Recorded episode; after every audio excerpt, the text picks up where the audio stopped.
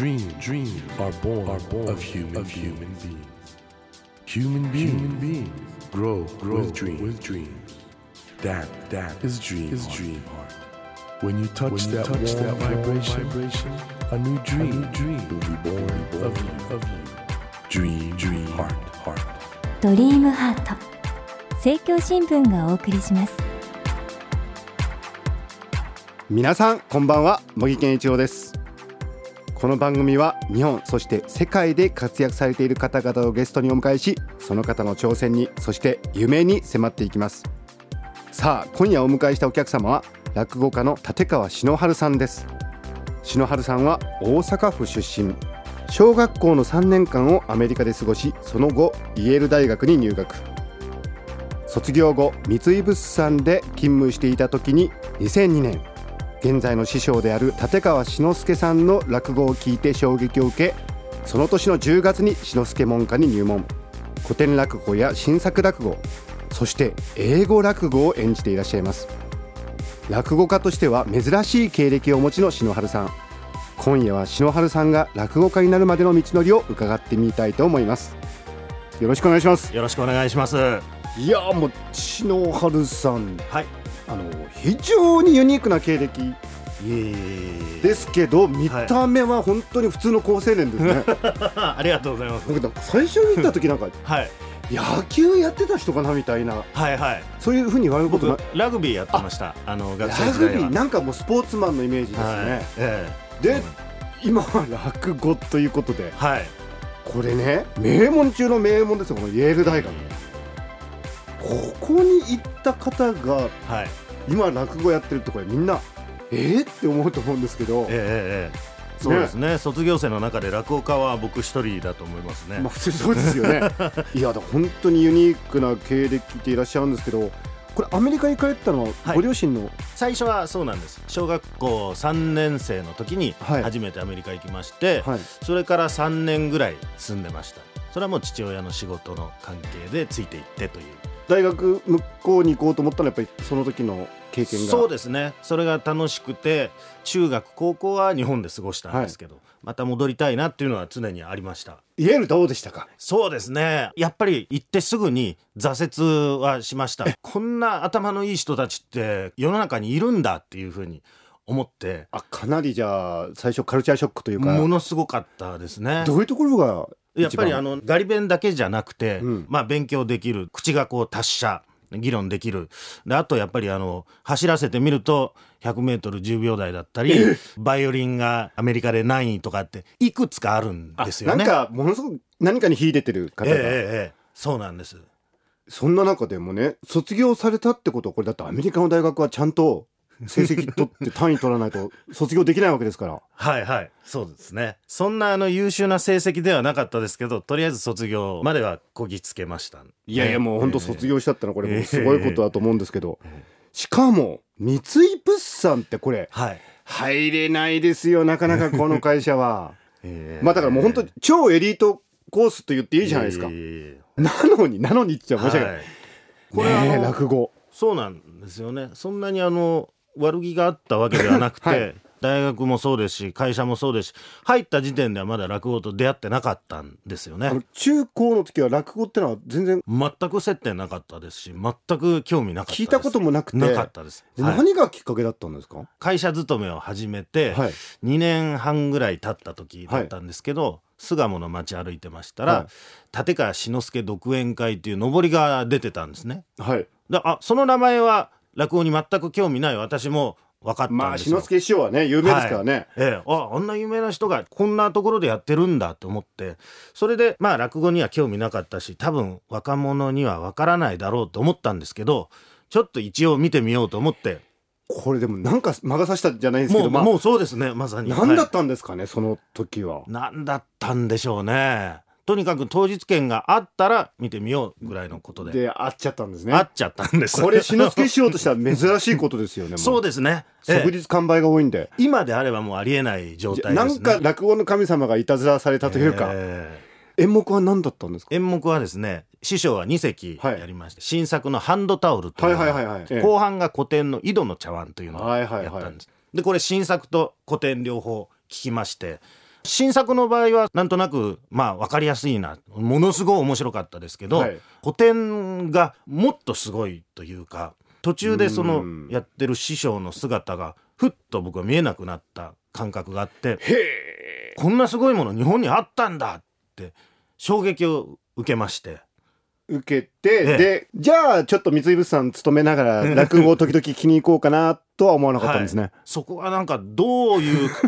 ことだったのかどういう回路だったのかわからないですけど、やりたいっていう方向に走り出してしまったんですよね。いつ頃行っちゃったんですか、石之助師匠のとこに。聞いてから自分の中でもバーッと火がついて、でもちょっと慎重になろうというので、はい、半年ぐらい様子を見て、冷却期間を置いて、そうですね、半年の間いろいろ見て、いろんな人のを見て、はい、で半年後同じぐらいの熱があればよしもう行こうと思って、だからもう半年後もっともっとこう熱がもう上がっている状態で、これはもうやらねばならないなっていうふうに思って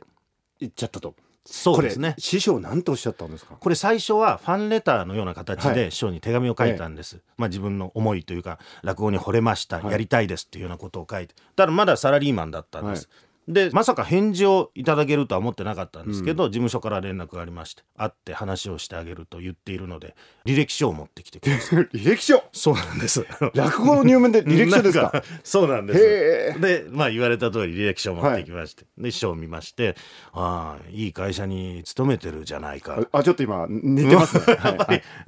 だからその落語に惚れたという気持ちはわかるけども、悪いことは言わないからアマチュアとしてやるという道はあるから、その方が幸せだと思うよ、会社を辞めるのはやめなさいと言われたんです。じゃあ入門ちょっと断られた形ですか。そうですね、入門と言えるほどのそんなことは私やってなかったですけど、そういうふうに言われまして、でもそれ言われた時に、あこれ私とんでもなく失礼なことしてしまったなと思ったんですね、その会社も辞めずになりたいなんて言ってるやつがそんなもの本気に取るわけがない。なるほど。で次回会うときは辞めた後で会いに行こうというふうに、師匠の貴重なアドバイスとは全く逆の方向に走り始めたそれ師匠試されてたんですかね。どうでしょう。いや本気だったと思います。その時点ではもう、来ないだろうと、それは本気で言ってくれてたんだと思いますけど、2回目会いに行った時はもう会社を辞めて5日後ぐらいに、ちょっと待ってください、三井物産をお辞めになってる時は上司の方とかには何とおっしゃったんですか。これは正直に行こうと思いまして、もう落語家になるっていうことはちゃんと伝えようというので、皆さん何とおっしゃってました。一瞬本気かというふうに言われまして、それは外資系の会社に行くとか他のパターンはいくらもあります、それはありますけどね。でも落語家になりたいですと言ったら、その大概のことは総合商社の中ではできますけど、それはちょっとできないという人見ようもないですよね。そうですね、それで割とあっさりそうかという。いや、変な話ですけどご両親とかなんておっしゃったんですか。最初猛反対でしたね。そうですよね、で弟が一人いまして、弟もイギリスの大学を出て、劇団四季に入ったんですねちょっと待ってあれ弟も意外と弟のが先にそっちにこう進んでしまったんです。私はまだサラリーマンしてる時に。で両親としても2人兄弟の次男坊だからというので許した部分もあったんですけど、その1年後に長男までもが裏切ったという。お父様とかはでも固いお仕事なんですよ。固い。なぜその兄弟が揃ってそういう方向に。わからないんですけど、海外にこうちっちゃい時に出たっていうのがなんかの影響を及ぼしてるのかわからないですけど、これは考えさせられる話ですね。でも師匠のところに2回目行かれて、それどうなったんですか。とりあえず入れてくれました。伝えますと、そっちのやめろという意味じゃないんだっていうふうには怒られましたけど、でもしょうがねえ、やめてきたんだったらそこら辺うろうろしてろというふうに言われて、そこから修行が始まって。そこら辺うろうろしてろ。これはまた私の師匠が男子師匠に入門するときに言われた言葉だったんですよ。その辺うろうろしてろっていう。ちなみにね、立川流ってのはいろんな恐ろしい噂があったと思うんですよ、その昇進するとかそういうことについても、それでもうやはり石之助師匠がいいと入門するんだったらもうそうでしたね、最初に落語見てから1年の間もうものすごいいろんなの見てほぼ毎日見に行きましたけど、いろんな師匠を見たけど、やっぱり石之助師匠がこの人しかないっていう風な間違いないと思ってましたので、そこら辺の立川流のどうのこうのというのはもう一切考えないような状態で行きましたね。これ、ラジオを聴きの皆さんに立川流がいかにちょっとハードル高いかって簡単に言うとどういうことになるんですか？結局立川流っていうのは寄席で修行ができないので、はい、普通は落語家っていうのは寄席に入って大概年功で5年ぐらい経つと前座という修行の立場から2つ目という立場に昇進できるんですけど、はいはいはい、立川流の場合は寄席から飛び出してしまったので、自分たちでいろいろ喋る場所を見つけなきゃいけないってで談志師匠がその寄席に代わる育成システムというので、落語を、50席覚えなさいとか、太鼓を叩くとか踊りとか歌とかそういう、ちょっと試験科目のようなものを作ったんですね。ですので、それをクリアして最終的には談志師匠が OK を出さないと昇進できないという形になっていて、でものすごく厳しい師匠でしたから立川流の場合は8年とか、中には10年以上とかというのがよくあったんです。そういうことが分かっていながら、勇気を持って立川流入ったのはいいとして談志師匠がね、亡くなってしまって、どうされることになってるんですか？今談志師匠亡くなったのが私が2つ目に昇進した年だったんです、ギリギリその2つ目は間に合って、そうなんです、昇進するときは見ていただけたのでそれは自分にとってすごく幸せなこと。真打ち昇進試験本来は談志師匠が、やられるはずだったんです、これどうなってるんですか今立川流？基本的にはやっぱり自分の師匠が OK をするかどうかっていうのが大きい部分で、志の輔師匠が、それはまたなんかちょっと怖い試験みたいな形になるんですか？どうなるんですか？それはいろいろとあるとは思うんですけど、多分トータルでどういう落語ができるかとか、多分師匠はもう私の落語とか弟子の落語って30秒聞けば今どういう状態かっていうのも全部わかると思うんですよね。怖い、だから師匠の前でやるときはドキドキしますね。志の輔師匠ね、もちろん皆さんは試して勝手にとかああいう番組の師匠のイメージあると思うんですけど、僕現場何回かご一緒したことあって、怖いですよね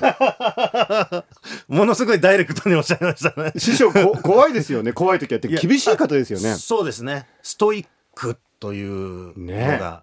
合うかもしれないです、今の世の中、なかなかそういう師弟関係みたいなのが、ないじゃないですか。ないですね。どうですか志の輔師匠にこうやっていろいろついて修行されて？いや、私もアメリカで育った期間が結構長かったので、もう上下関係とかそういう体育会系的なノリというのは全く慣れてなかったので、正直修行始まってすぐはものすごい面食らいました。絶対的な関係というのはあんまりなかったので、最もジャパニーズな。そうですね。でもそれがやっぱり落語家として育っていく上ではやっぱり必要なんですよね、きっとね。必要なんだなっていうのは途中からなんとなく思うようになりました。どんなことがありましたか？結局言える範囲でいや最初のうちはやっぱり自分の中でも私はこういうふうに考える人間ですというのがぶら下がっていて、いろいろ師匠から怒られたり、先輩から言われたりしてもちょっと言い訳は言わないまでもその目の奥にそういうものがこう、出てたりしたと思うんですけど、でも前座っていう立場は自分の意見なんか言えない立場ですし、言い訳なんかやっちゃいけないし、とにかくもう無みたいな存在なんですね、で周りを、心地よくさせるとか周りに気遣いをするっていうのが一番の仕事だっていうことを、徹底的にずっとやっているうちに、相手がどう考えるんだろうってことを常に考えるようになって、それは最終的に落語でお客さんがどういう風な状態でいるんだろうっていうのを考える上では一番重要なところかもしれないとは思います。ああ、そうか。師匠がどんなことを考えたら次に何を求められるかみたいなことを読むっていうことがすごくいい訓練になると、そうですね。それが多分お客さんの雰囲気を空気を読むというのは、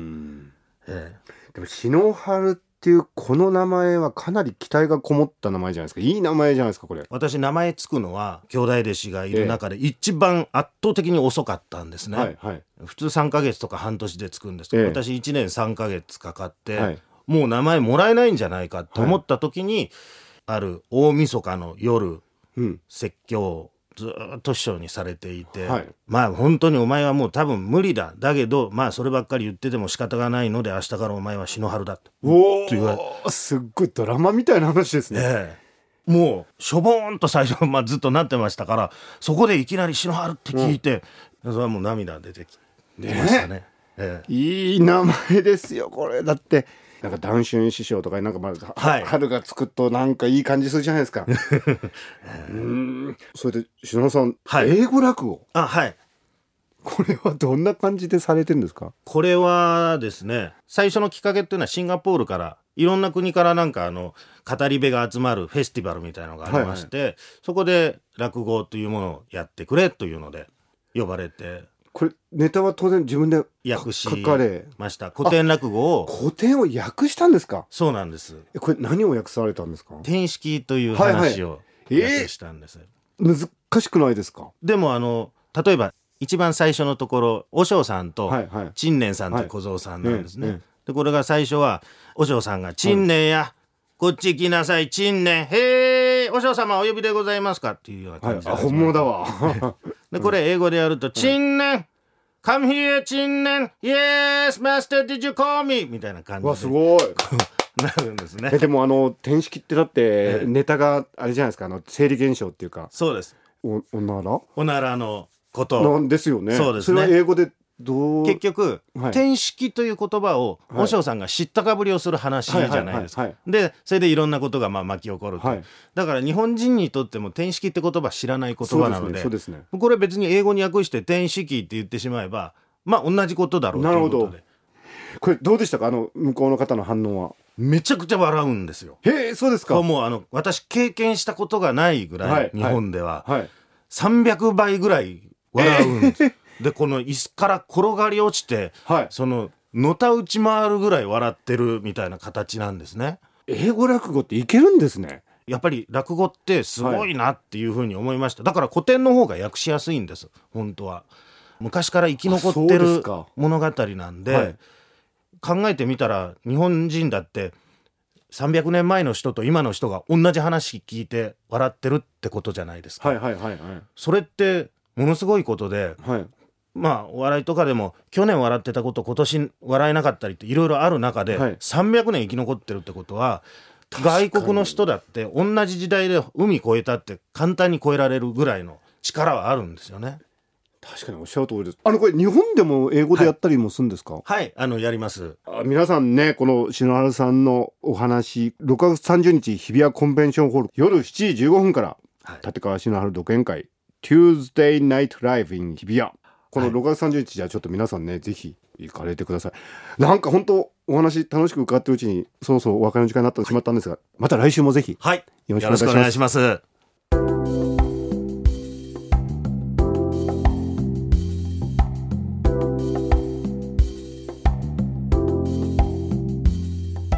Dreams can't be seen with the naked eye, but we sure can live our dreams. Dream heart is in you, and it will make a brand new you. Dream heart. 日本そして世界で活躍されている方々をゲストにお迎えしているドリームハート。